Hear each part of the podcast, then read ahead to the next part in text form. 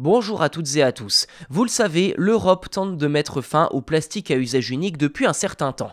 Seulement, force est de constater que les mesures internationales contre les pailles jetables ou les sacs plastiques restent insuffisantes. En 2021, le monde a tout simplement battu son record de production de déchets plastiques à usage unique, qu'il s'agisse de gobelets, de couverts ou autres cotons-tiges, pour un total de 139 millions de tonnes de plastique.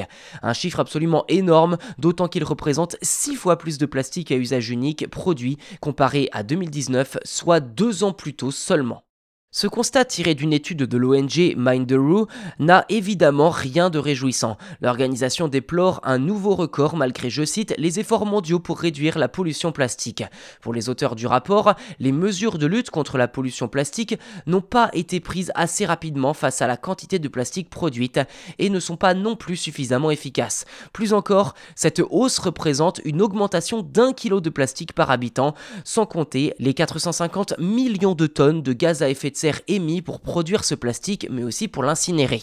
Autre problème de taille, une grande partie de cette production n'est pas recyclée et part directement dans les océans ou dans les rivières. Pour le fondateur de Minderoo, la faute est à mettre sur le compte des compagnies pétrolières qui ne cessent de promouvoir le plastique en tant que matériau d'avenir économique.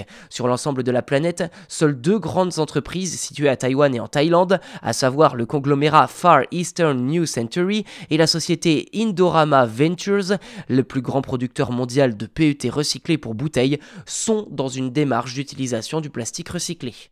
Face à ce constat d'échec, la seule solution est donc de durcir la réglementation.